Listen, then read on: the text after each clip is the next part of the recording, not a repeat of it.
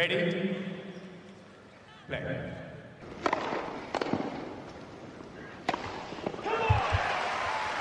Merhabalar Raket Servisi hoş geldiniz. Ben Gökalp. Ben Anıl merhaba. Wimbledon'ın tam ortasındayız. Gün olarak değil ama tur olarak dördüncü turları bitirdik. Çeyreklere gelmeden önce çeyrekler başlamasına, kadınların çeyreklerin başlamasına birkaç saat kaldı. Hemen ara bir podcast kaydediyoruz. Çünkü uzak kaldık biraz. Ee, ondan sonra devam edeceğiz işte. Bir maçları konuşacağız. Neler oldu, neler bitti. Yine güzel hikayeler var. Wimbledon'a geçmeden önce istiyorsan Anıl Bey'i bizim ekibi konuşalım. Altuğ'u konuşalım. E, konuşalım. Çok güzel iki sonuç. Geçen hafta sonu bizi çok sevindirdi.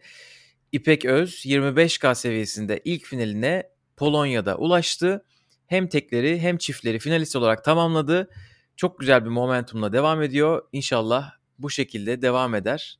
Evet yani e, İpek şu anda zaten canlı sıralamada da e, oldukça e, yükseliş e, de 88 sıra birden atladı Gökalp. 388'e çıktı yani e, her hafta 88 sıra atlasa fena değil.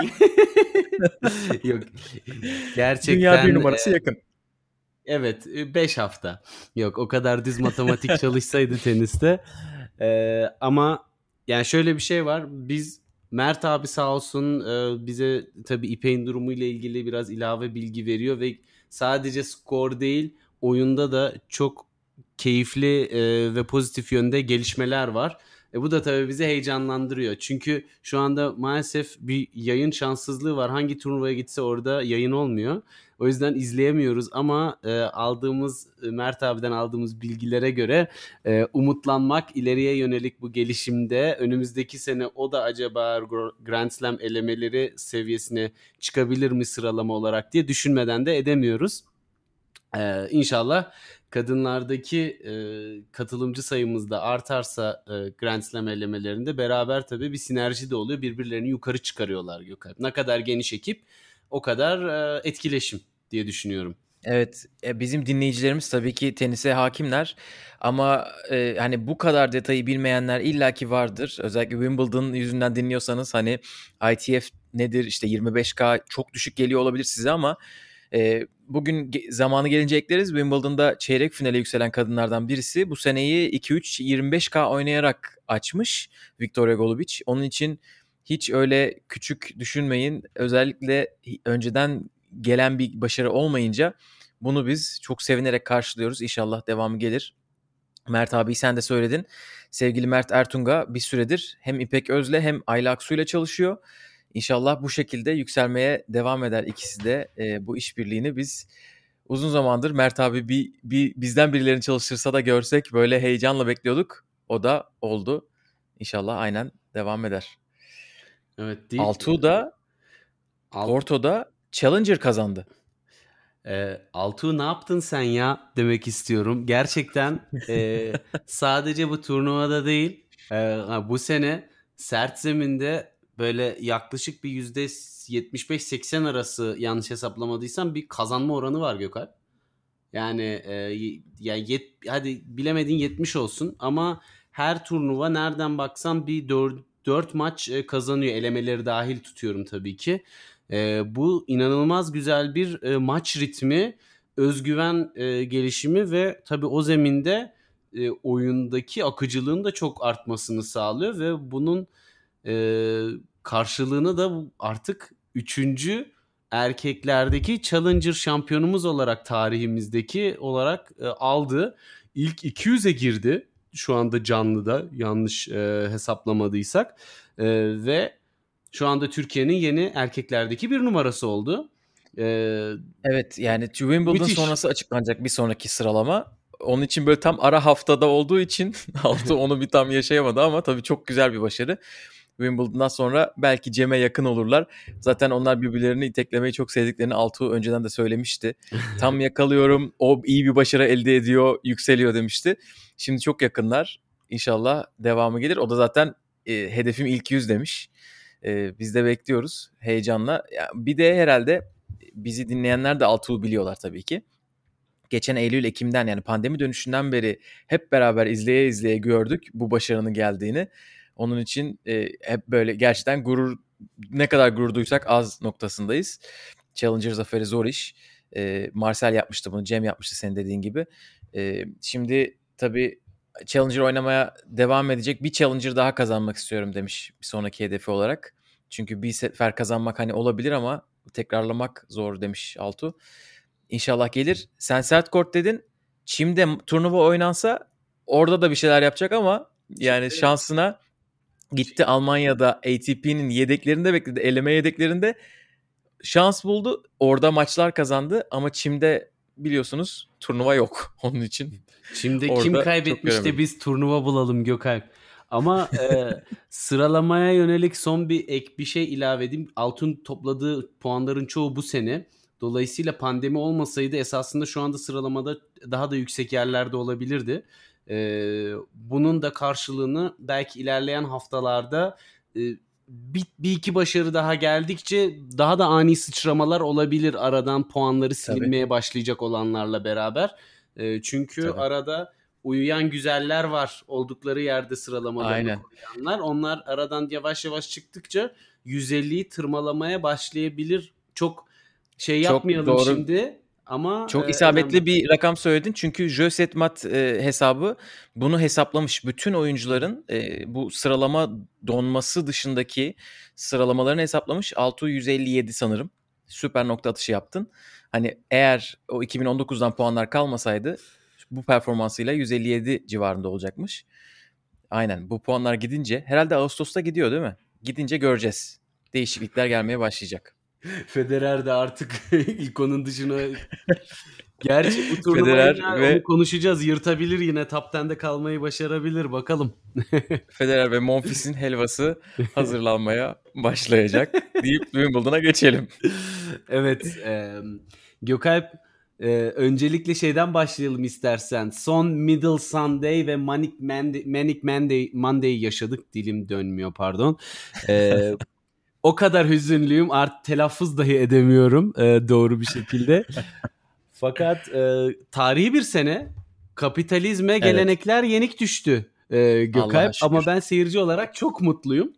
Çünkü mantığa da yenik düştü diye okuyabiliriz. Evet, yani pazar günü herkesin vakti varken oyuncuları da dinlendirmek yani e, şey mesela okey diyebilirdim pazartesiye e, kaydırsalar e, falan filan ama o tabii takvimde patlıyor. Dolayısıyla e, bence güzel oldu. Pazarları da böyle sabahtan kalkıp e, kendimiz tenisimizi oynayıp sonra ekran başına geçip e, akşama kadar maç izleyebileceğiz. Bunu Wimbledon'da hiç yapamıyorduk. Gelecek seneden itibaren yapacağız. E, Gökalp sen ne düşünüyorsun? Mutlu musun yoksa? Aynı fikirdeyim. Aynı fikirdeyim. Çok mutluyum. Özellikle bu Manic Monday e, çalışan insan zaten maç izleyemiyor doğru düzgün. Bir de üstüne çalışmasanız bile aynı anda 6 kortta 4. tur maçı oynanıyor. Ki 4. tur hani belki bizi takip eskiden takip edenler bilirler. Biz 3. 4. tur maçları izlemeyi çok severiz Anıl'la. hani böyle tam hem çok maç var hem böyle çekişme biraz daha yakın. İşte Federer'ler, Djokovic'ler biraz daha zorlanmaya başlarlar. Daha denk rakipler gelir. Hiçbirini izleyemiyorduk. İnşallah önümüzdeki sene biraz daha izleyeceğiz diye düşünüyorum. Covid bitsin yine Roland Garros'a e, fiziken de katılabildiğimizde e, yine sabah 11. Bu sefer gece seansı dahil eder miyiz Gökalp bilmiyorum ama bir 10-11 saat Zor tenis iş. mesailerimiz oluyordu. o kort senin bu kort benim geziyorduk. E, gerçekten çekişmenin tavan yaptığı noktalar olabilir. Hani böyle bu kadar çok kaliteli maçı bir arada izleyebildiğimiz ve onların hepsini aynı ana koymak e, biraz üzücü. İnşallah tenis de ileride böyle biraz boks maçlarına doğru evrilir de maçların arasındaki zamanlar ayrılır. Biraz daha o karşılaşmalardaki iki taraf üzerine e, yoğunlaşabiliriz. Çok kaynıyor arada maçlar. Evet. E, o açıdan sen hazır oraya geçildi. Gitmekten bahsetmişken belki şunun teaserını verebiliriz. Tam olacak mı bilmiyoruz çünkü biz yapmayacağız ama e, bazı arkadaşlarımız yerinde izleyecekler bu hafta Wimbledon'ı. Hani bizim Instagram hesabımızı takip ederseniz Raket Servis'te belki e, güzel hikayeler görebilirsiniz yerinden canlı canlı. E, evet. Onu da hat- hatırlatayım arada. Evet arkadaşlarımız Miraç ve Deniz bir aksilik olmaz ise eğer erkekler finaline o gün e, katılacaklar. E, artık Royal Box'ta kimler var ilk biz bileceğiz. E, çileklerin fiyatları kaç olmuş ilk biz bileceğiz. E, takipte kalın. Instagram hesabını ihmal etmeyin. Evet kadınlarla başlayalım istiyorsan. Kadınlarda 8 tane çeyrek finalist, 6'sı Wimbledon'da ilk defa çeyrek finale çıkmış isimler. Birbirinden değişik profiller. Kadınlar tenisi tabii ki her Grand Slam'de olduğu gibi bol bol hikaye üretmeye, bol çeşitli isim yaratmaya devam ediyor. Kimler ön plana çıktı? Kimler hakkında yorum yapmak istersin? Gökhan bir de önceden oynayanlar arasında da hani bir isim var ki kimsenin çok da beklentisinin olmadığı e, bir isimdi. Angie Kerber. Dolayısıyla e, gerçekten çok ilginç bir çeyrek final oldu e, kadınlar tarafında. Ben açıkçası hani burada ilk setinde biraz sallansa da Eş Parti'nin buraya gelmesi arada böyle aa dedirtmeyen ender isimlerden birisi. Sabalenka ilk defa çeyrek finale çıkıyor. 2 numaralı seri başı olmasına rağmen Pliskova müzmin erken elenen e, seri başı. E, dolayısıyla onun da bu sefer şeytanın bacağını e, tabii ki Çim'de servisiyle biraz daha avantajlı olmasıyla beraber kırması e, ilginç şeyler oldu. Mukova'ya yönelik epeydir umutluyduk. E, burada bu da tabii ki bence çok sevindirici oldu. Yani Mukova'ya e, evet. bir ödül oldu. E, Aynen. Kerber'le Mukova oynayacaklar. Kerber konuşmaya quizde başlamıştık sanırım ya da kura, pardon evet. kura yayınımızda başlamıştık. O zaman emin değildik. Alman gazeteciler mi çok heyecanlılar evet. diye. Kerber'in performansı hakkında. Sonra sen ilk tur maçını izleyince çok beğenmiştin. Evet. Sonra ben Sara Sorribes maçını izleyince bayıldım. Yani şampiyon gibi oynuyor diye konuşmuştuk. Çeyrek finale o çıkarken şekilde devam öldük. ediyor. o şekilde devam ediyor sanki. Bana şey gibi geliyor. Çim'de böyle oynamayı seven 3 tarz oyuncu var. Biri böyle çok iyi servis atan, ilk vuruşuyla bitiren. Biri işte çok fazla varyetesi olan, işte ne bileyim slice'ı çok vuran, voleye gelen. Biri de böyle yere yakın çok iyi oynayabilen. Kerber bana o üçüncü sınıfa giriyor gibi hissediyorum. İşte Radvanska, Kerber o, o ayarda bir ekol varmış gibi. E, favori zemini Çin'miş bu arada ben bilmiyordum. Sanki ha. sert olur gibi düşünmüştüm. Yok Kerber'in her zaman yani en azından benim duyduğum kadarıyla öyleydi. Çim'di. E, fakat yani ne kadar olursa olsun e, hazırlık döneminin buraya bu kadar odaklanmış olması bile e, çok da bir şey anlam ifade etmiyor. Çünkü bunu Serena da yaptı ama işte büyük bir talihsizlik yaşadı. Onun dışında da böyle turnuva seçerek hazırlananlar var. Planın bu şekilde çalışması ve e, bu yüklemeden hiçbir şekilde fiziksel sıkıntı yaşamadan ve çok da net skorlarla çıkması e, beni yine o, o, kadar e, izlemiş ve duyum almış olmamıza rağmen yine de şaşırttı. E, burada bir parantezi Kokogof'u açmak lazım. O da hakikaten Tabii. tam kura açıldı derken onun için ciddi bir çeyrek final şansı vardı. Karşısına durup durup e, en peak dönemlerine tekrardan çıkan bir Kerber geldi. Yoksa Kokogov da çeyrek finalin kapısından döndü diyebiliriz. İyi bir maçtı. E, Goff'un gelişimi ve oyunu zaten çok iyi bu sene çok konuştuk. Ve oyununda geliştirdiği noktalarda çime çok uygun olduğu için burada zaten bir, bir yerlere e, tırmalayacağı belliydi. Çeyrek finalin kapısından döndü ama olsun.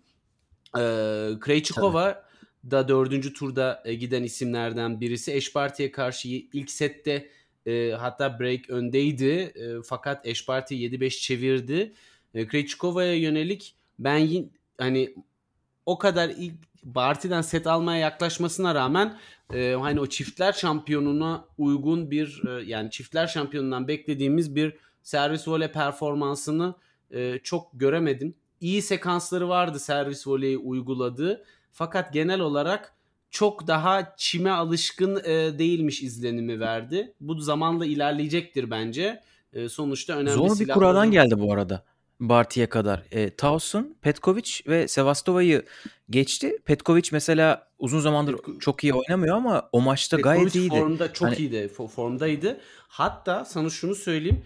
O maçta e, Krejcikova'nın çıkmasının tek sebebi e, Krejcikova'nın yaptığı çok fazla e, verdiği fırsatta rağmen Petkovic'in fırsat 30'a yakın falan basit hata yaptı e, Petkovic. Hmm. O yüzden çıktı o maçtan Krejcikova. Yoksa ikinci turda bile gidebilirdi. E, dolayısıyla Evet. Şimdi Krejcikova burada biraz momentumu ile ilerledi diyebiliriz Gökhan. E, Yani ama Barty'ye 7-5-6-3 kaybetmek de fena skor değil aslında. tabii. Ee, ilk defa Wimbledon ana tablosu oynuyor Krejcikova. Onun için tabii biz adını duymaya çok alıştık. 15 maçlık Evet. bir e, galibiyet serisi vardı sanırım. O Ash Barty maçında dördüncü turda bitti. E, oradan da Ash Barty yükseldi. Ash Barty çeyrek finalde Ayla Tomljanovic ile oynayacak. Orası böyle değişik hikayeler üretti. Evet. Bir tabii Emma Raducanu orada vardı. Bir de Tomljanovic Ostapenko maçındaki drama. o da o kısımda yaşandı. Bir Raducanu konuşalım ama. Emma Raducanu yani tabii İngilizlerin yıllardır kadınlar tenisinde beklentideler. İşte Johanna Konta e, çıktı. Ama tabii ki genç bir yaşta çıkmadı Konta. Hani sonuçta bir peak dönemini biraz daha uzun vadede yaşadı. Kaç? Üç- 300 küsur numaralardaydı Emma Raducanu yanlış hatırlamıyorsam turnuvanın öncesinde. Ve e, özel davetiye katıldı. 18 yaşında sınavlarına hazırlanırken e, buraya katılmaya hak kazandı ve e, bunun sonucunda bir anda dünya onu tanıdı ve o da ne yapa- o da anlamadı ne olup ne bittiğini.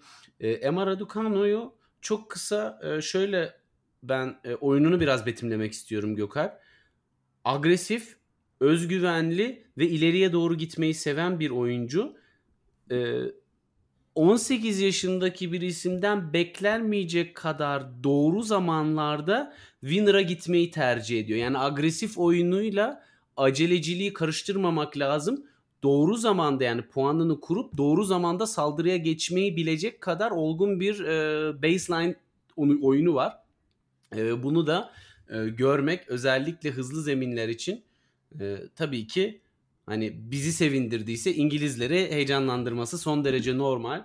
E, yani sakatlanarak göreceğiz. Yani bu- turnuvadan ayrılması e, biraz üzücü oldu. Ama tabii bu Yani çok değişik bir biraz sakatlık. Belki belki o sakatlığı bir, biraz açabiliriz.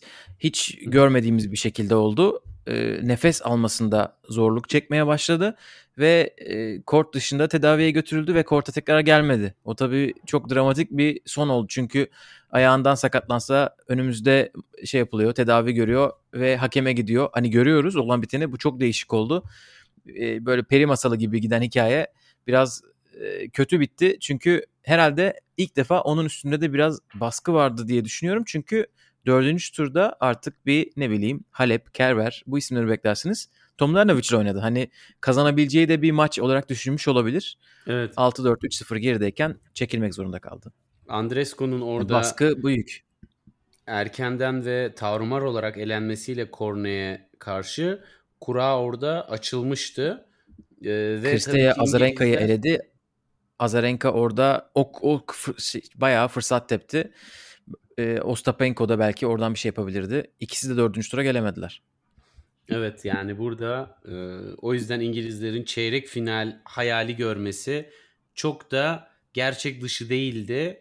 Tabii çeyrekte Barty'ye karşı çok umutlu olmayabilirlerdi ama sana şunu söyleyeyim Barty de beni e, çok e, gönlümü fethetmedi oyunuyla. Çok ikna edici bulmadım oyununu yani öyle aşırı bir dominasyonu yok. Skora baktığın zaman şu ana kadar e, bir tek e, gerçekten turnuvanın başka bir özel hikayesi önceden konuştuğumuz Carla Suarez Navarro set kazandı Ash Party'den. E, onun haricinde set kaybetmedi. E, fakat oyunu o dominasyonu bence e, göstermiyor. O yüzden Bence yüksele yüksele gibi gidiyor. evet ya kademe kademe. ben. Evet. Şu anda böyle wow gümbür güm yani Djokovic değil. Hani Djokovic çok tertemiz e, mesela. Hani Kimse Djokovic değil. Evet o da var. hani bir numaraları karşılaştırdığımız için diyorum. Doğru doğru diyorsun. Ee, ve onun için güzel de bir kura var. Yani Evet. çeyrek finalde Tomljanovic ile oynayacak. Yine o rahat yükselişine en azından çok birden vites artırmaması gerektiği yükselişe devam edebilir ama yarı finalde Muhova Kerber maçının galibi orada bir iki vites Evet. atlaması gerekecek. Kesinlikle. Muhova Kerber'de çok güzel maç olur. Bunlar üst maç. kısım Barty, Tomljanovic, Muhova, Kerber birisi finale çıkıyor. Alt kısımda da. Karolina Pliskova var. Evet. Evet. En altta Ons Jabeur'le Arina Sabalenka var. Onun onların üstünde de gerçekten senin başta söylediğin gibi sürekli erken elenip kendi ismini tamamen unutturduktan sonra 8 numaralı seri başı olarak çeyrek final gören Pliskova var. Onu biz unutmuştuk. Hani ikinci turda elenir diye. Çeyrek finalde Victoria Golubic ile oynayacak. Onlar da ayrı bir hikaye ama istiyorsan bir Unstoppable'dan başlayalım. Jabber'den. Unstoppable e, sadece Sviontek'i ilk setini kaybettiği maçta e, 6-1 6-1'lik e, sonraki ikinci ve üçüncü set galibiyetleriyle yenmekle kalmadı. Onun öncesinde de ilk setini kaybettiği maçta Garbin Muguruza'yı yenmeyi başardı. E, ondan önce iki sette Dennis Williams'ı yenmeyi başardı. Dolayısıyla e, 3 slam şampiyonu. Yani e, Gökay böyle sert ötesi bir kuradan böyle e, şey gibi This is Sparta diyerek çıkmış gibi şu anda bence. bence de. E, böyle e, büyük bir savaş e, savaşa devam ediyor. Şimdi de e, karşısında e, değişik e, bir şekilde ilk çeyrek finaline çıkan Sabalenka var. Her şey olabilir diyorum Gökalp. Sabalenka'nın da hani oyununu az izleme imkanım oldu açıkçası. Fakat e, izlediğim sekanslarda inişli çıkışlı bir e, oyunu yani basit hataların arttığı sekanslar oluyordu. Dolayısıyla bu maçtan yine bir 3 set çıkabilir diyorum. Yani iki tarafın da böyle momentumunda e, karşılıklı alışverişler olabilir gibime geliyor. Evet Katie Boulter maçı biraz e, onun için sıkıntılı bir maç olabilirdi ama Boulter sakatlandı. Sakat yani maçı bırakacak kadar sakatlanmadı ama hani rahatsızlığı vardı biraz vücudunda belli ki. Üçüncü sette yine zorladı Sabalenka'yı. Oradan kopardı o maçı. Onun dışında birinci ve üçüncü turları rahat kurallar diyebiliriz. Rybakina'yı iyi geçti ama üçüncü sette 6-3 ile. Sanırım böyle son 10-12 sayıyı kazanmış Sabalenka orada. Ee, değişik bir rakiple oynayacak. Jabber gibi bir rakiple oynamadı. Kimse oynamıyor zaten Jabber kendine münasır bir isim ama e, ha, ilk onu dört turdan Jabber zaten bambaşka. özgün bir e, tenisi var. Evet. Aynen yani, aynen bambaşka e, bir isim. Onlardan birisi yarı finale çıkacak. Şviyonte'yi de atlamamak lazım. Burada esasında Ons Jabber'a gelene kadar çok net skorlarla ilerledi ve esasında oyununun çime de ne kadar uygun olduğunu gösterdi. Hani maçı kaybettiren faktörler konusunda e, çok detaylı bir şey söyleyemeyeceğim çünkü e, son seti izleyemedim. E, fakat önümüzdeki sene içinde e, Şviyontek burada da favorilerden biri olacak. Hani hangi zeminde Şviyontek favori olmayacak ilerleyen dönemlerde merak ediyorum. Tabii ki arada böyle e, Onjabör'ün pik bir dönemine denk geldi şu anda. Böyle performanslar karşısında elenme mümkün. Fakat Şviyontek'in oyununun ne kadar çok yönlü olduğunu da her zaman dile getirdiğimiz gibi burada çeyrek finale çıkamasa bile e, yine görmüş olduk bu turnuvada Gökalp. Aynen aynen öyle. E, iki isim daha konuşup istiyorsan erkekler kurasına geçelim. Hı hı. Bunlar da diğer çeyrek finalistler Pliskova ve Victoria Golubic. Victoria Golubic çok güzel bir rota çizdi. İlk turda Kudermetova'yı son sette 11-9 yenip geldi. Sonra arkasından 3 Amerikalıyı birden geçti. Daniel Collins, Madison Brangle ve Madison Keys arka arkaya. Ee, ve aradaki iki maç da sadece 5 oyun kaybetti. Madison Keys maçı 7-6-6-3'tü. Ya yani bu bu kura, Kur'an'ın bu tarafı Madison Keys'i yarı finale çıkartmak için yapılmış bir kura gibi geliyordu bana. Ama Golubic oradan götürdü. Sanırım kendisi ilk yüzdeki tek e, tekel backendli kadın oyuncu. Böyle de bir istatistiği var. Senenin başından beri ilk başta söylediğim gibi maç kazanıyormuş. Yani şu anda hazırlanırken gördüm. E, WTA seviyesinde en çok maç kazanan isim Ons Jabeur ve yaklaşık sanırım yanılmıyorsam 27-29 maç gibi bir e, maç kazanma oranı var. E, oranı sayısı var. E, Victoria Golubic ITF'te de oynayıp geldiği için bir de elemelerle beraber sanırım 43 maç kazanmış. E, bunlar tabii Grand Slam'lerde kendini böyle gösteriyor. Biz de sonra geri dönüp bakıp sayıları söylüyoruz. Çok iyi başarı. Çeyrek finale yükseldi. O da burada. Diğer tarafta Karolina Pliskova ile oynayacak. Evet yani Golubic esasında 25K, 60K, 100K turnuvalarında maç yapıp kazanmanın, e, ritim bulmanın e, Grand Slam'ler için ne kadar da önemli bir e, ön aşama olduğunu bir kez daha gösterdi Golubic'le. Çünkü maç kazanma alışkanlığı e, çok çok e, kritik bir nokta bence. E, özellikle belli bir zeminde ritim bulmak, oyun akıcılığını sağlamak ve e, puan stratejilerini çok daha rahat ve hızlı karar vererek yapabilmek. Hızlı zeminde özellikle tabii ki ilave e, kritik bir faktör oluyor bu. E, ama evet ben de e, buradan bu çeyrek finalden Golubic de çıkabilir. Pliškova'nın çok dominant servis oyunlarına rağmen. Ama Aynen, Pliškova özgü- şu anda daha biraz e, favori konumunda açıkçası. Çünkü servisi zaten kadınların en iyi servisi diyebileceğimiz bir genel e, performansı var. Oradan devam ederse kolay kolay e, break puanı göstermeyebilir. Ki kadınlarda break puanı göstermemek çok çok daha e, büyük bir avantaj erkeklere göre. Çünkü daha çok servis kırılıyor kadınlarda. Dolayısıyla servise tutunmayı başarabilmek maçı %75 e, kazanmak demek esasında. O zaman sana bu servis kırma istatistiğini verdiğin için erkeklere geçerken çok servis kırılan bir maçla erkeklere geçelim. Böyle bir iyi bir geçiş olsun. Çok iyi. Sevgili Karen Haşanov'la e, Sebastian Korda kıran kırana bir maç oynadılar. Ya rekor kırmışlar ya da 1997'den beri ilk defa bir sette bu kadar çok servis kırılmış. Bunu Wimbledon'da başardıkları için Karen Hachanov ve Sebastian Korda'yı kutlarız. 10'a 8'lik setlerinde sanırım 13 defa servis kırılmış. Hachanov aldı 5. sette 10'a 8 ve çeyrek finale yükseldi. E, Bu nasıl bir istatistik arkadaşlar? Ee, özellikle de e, servislerinin ku, e, kuvvetiyle ön plana çıkan uzun boylu iki ismin maçında bunun olması hani Nishikori ile Schwartzman oynamadı sonuç olarak. Dolayısıyla e, açıklaması zor bir istatistik Gökay. E, Karen Haş yani Korda da heyecan mı vardı diyebiliriz ama Haşanov esasında çok daha tecrübeli bir isim.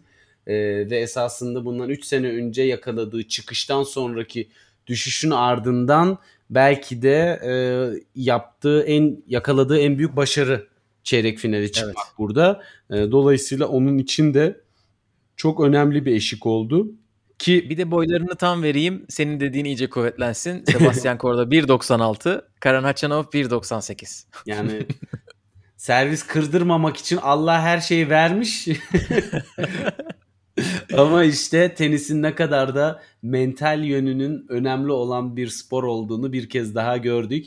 Ki Haşanov çok iyi oynayarak gelen Tiafoe'yu çok iyi oynayarak yendi 3 sette. Ee, Sebi Korda e, son derece formda olan bir Dan Evans'ı e, 3-1 yendi. E, ve ilk turda da 15 numaralı seri başı ve formda bir isim olan Alex de Minaur'u yendi.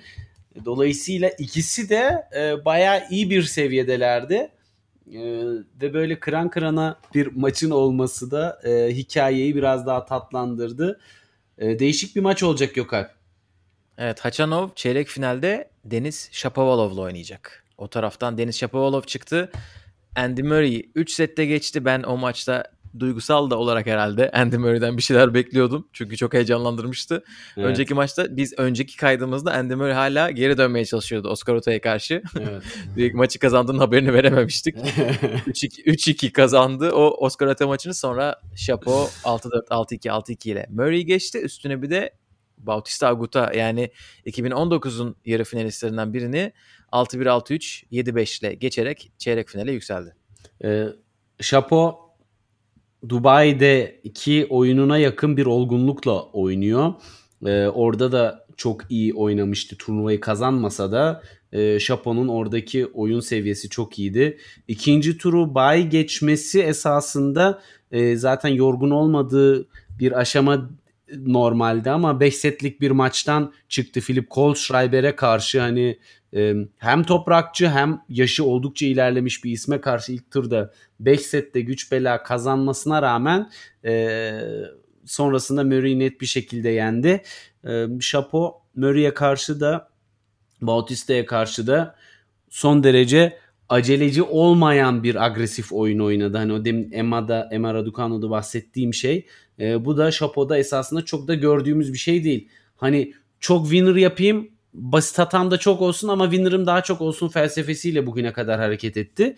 Ee, özellikle backhand tarafında. Bunu biraz dizginlemiş gibi görüyorum. Dolayısıyla e, normal şartlarda oyun tipi olarak Haşanov'un e, bir tık avantajı olsa da yani iki tarafın oyun stilini karşılaştırdığımızda bu ilave faktörü koyunca Şapon'un bu maçı kazanma olasılığı e, bir tık ileriye geçmiş durumda şu anda bence Gökalp.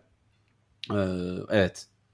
Evet bu iki maçın yani bunlar yarı finale çıkacak kim olursa üst tarafta Novak Djokovic, Marton Fucsovic maçının galibiyle oynayacaklar. Yani Marton Fucsovic konuşalım çünkü Djokovic'i zaten bekliyorduk. Çatır çatır geliyor. Ee, en çok zorlandığı isim hani ben en çok çimi seviyorum diyen Deniz Kudla'ya karşıydı. O da bir tiebreak'ten bahsediyoruz. Hani belki set kaybettiği Jack Draper'dan daha belki hani zorlanmıştır. Çünkü o Kesinlikle. Jack Draper'daki set yani öyle çok hızlı kaybedilen ve çok hızlı telafi edilen bir setti. Kesinlikle. Kudla onu biraz daha yordu gibi. Ama Christian Garin'i zaten Christian Garin nasıl burada ona da şaşırdık. Çünkü Wimbledon'da galibiyet yoktu bu seneye kadar. 6-2, 6-4, 6-2 ile geçti dördüncü turda. Fucovic ile oynayacak. Garin tamamen kura şansıyla buraya çıktı. Zaten e, çok net yani hiç çok derin e, bir analize girmeye gerek yok. Tamamen kura Evet, şansıyla Bernabe çıktı. Zapata ve Pedro Martinez. iki toprakçı. Arada bir Mark Polmas var. Onu, onu zaten 4 sette yenmiş. Evet.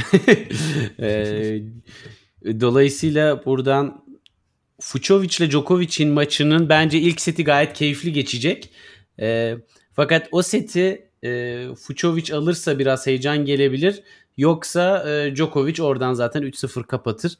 Djokovic'in yani Fucovic'in buraya gelmesi esasında son Manic Mande'ye yakışır. Mande'ye yakışır. Bak hala söyleyemiyorum. Mani, Manic Mande'ye O yakışır. kadar e, bir- menik. menik e, bir kapanış oldu. Çünkü e, bu sene 5. kez karşılaşıyorlar.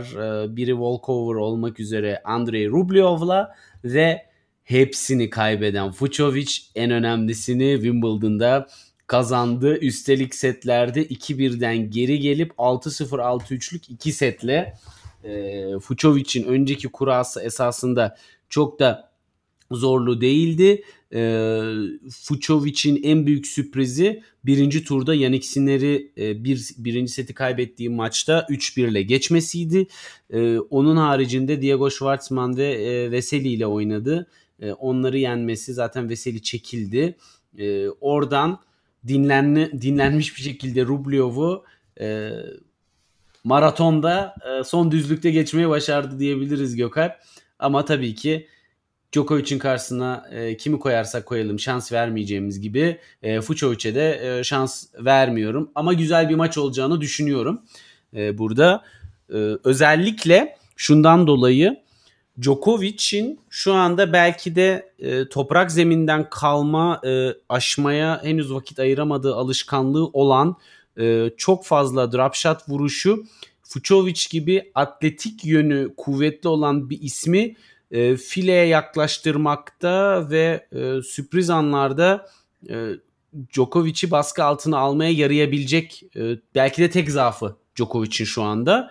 E, dolayısıyla orada eğer ki Djokovic drop shot sayısı, drop shot vuruş denemelerini biraz bir tık azaltırsa ki çim zeminde hani çok da en mükemmel e, etkili silah değildir drop shot sonuçta. E, o zaman zaten e, direkt akar gider diyorum. Evet, e, onun işi yani çok çok zor olacak gibi durmuyor. Seri başı olmayan tek isim ama Fucovic tehlikelidir tabii her zaman. E, onunla oynayacak. Sonra dediğimiz gibi Hachanov, Shapovalov. Aşağı taraf daha biraz daha formda isimlerin biraz toplandığı e, en azından Berrettini, Felix ve bir de belirlenmeyen bir maç var. Federer'in rakibi henüz bilinmiyor. Federer çeyrek finale yükseldi. Sonego'yu 7-5, 6-4, 6-2 ile geçerek rakibi de Hurkaç Medvedev maçının galibi olacak. E, setler 2-1 Medvedev tarafında. Dördüncü sette Hurkaç 4-3 önde. Bu maç yağmurdan dolayı tamamlanmadı. Ama neden merkez kortu alınmadı? Ben bunun cevabını bilmiyorum. Yani dün tamamlanabilirdi sanki bu maç.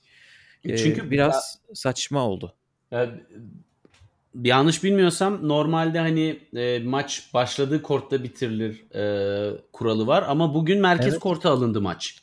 Evet normalde öyle bitirilir. Ben de öyle biliyorum. Hani bugün ikinci pardon 3 mü? İkinci kortta oynatsalardı ha, evet derdik. Bu aynı kortta bitmesi gerekiyor diye. Ama bugün merkez kortu aldılar. e, saçma bir uygulama gibi geldi bana. Wimbledon e, gelenekleri bozmanın biraz e, sınırını açtı açtı Gökalp e, burada. Bizi iyice patron çıldırdı, inovasyon istiyor. evet yani bize yarayabilir. Çünkü biz maç izlemekte zorlanıyoruz. Lojistik sebeplerden, yolculuklardan falan. Bu maçı ben kaçırmıştım. Bu, bugün devamını izleyebilirim gibi duruyor. Bu maçın kazananı Federer'le oynayacak. Federer Cam Nori maçında bir set kaybetti. Ama diğer setleri 6-4 ile aldı. Sonego'yu da 7-5, 6-4, 6-2 ile geçti. İzleyebildin mi Federer'i? Nasıl buluyorsun? Ne diyorsun? Federer'in e, tur tur yükselen bir oyunu var. Özellikle e, forehand e, paralellerde.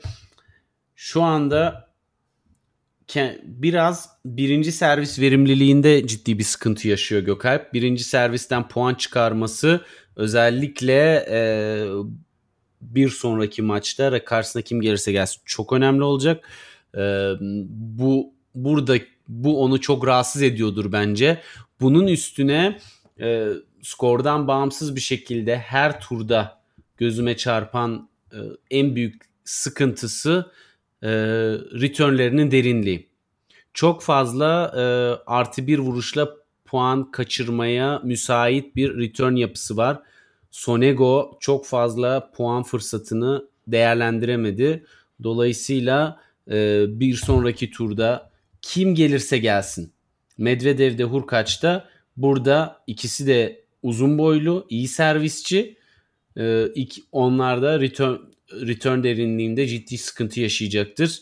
Ee, dolayısıyla skora aldanmamak lazım. Federer'in e, her tur ritim bulduğunu, daha iyi oyunun olduğunu söylemek lazım. Fakat çok da uçmamak lazım. Özellikle Bence ama return'de sen top spin mi diyorsun? Sanki öyle geldi ama chip return'leri bence fena gözükmüyor ve Medvedev'i de Hurkaç'ı da hem slice hem chip return bence zorlar. Yani öyle e, ben bana.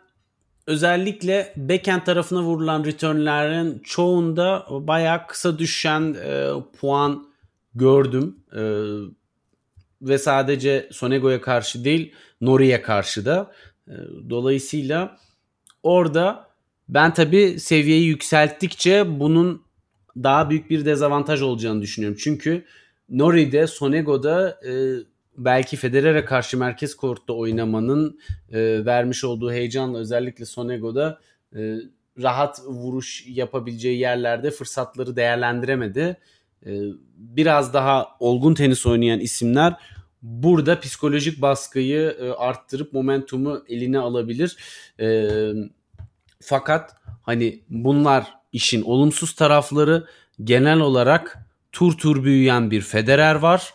Oyununu her geçen gün geliştiren bir Federer var ve bir sonraki turda hangi seviyeye çıkacağını kestiremediğimiz bir Federer var. Çünkü evet, ben e, ilk turdan itibaren yani Manarino maçının birinci setiyle dördüncü setini sonra Cam Norrie'ye karşı oynadığı maçı e, devam ettirip karşılaştırdığınız zaman arada müthiş seviye farkı var. E, nerede duracak bu seviye? E, onu merak ediyorum. Gasquet'i çok saymıyorum arada. Çünkü Gasquet maçı oyun olarak e, çok rahat bir matchup'tı bence. İlk sette zorlanmasına rağmen Federer için.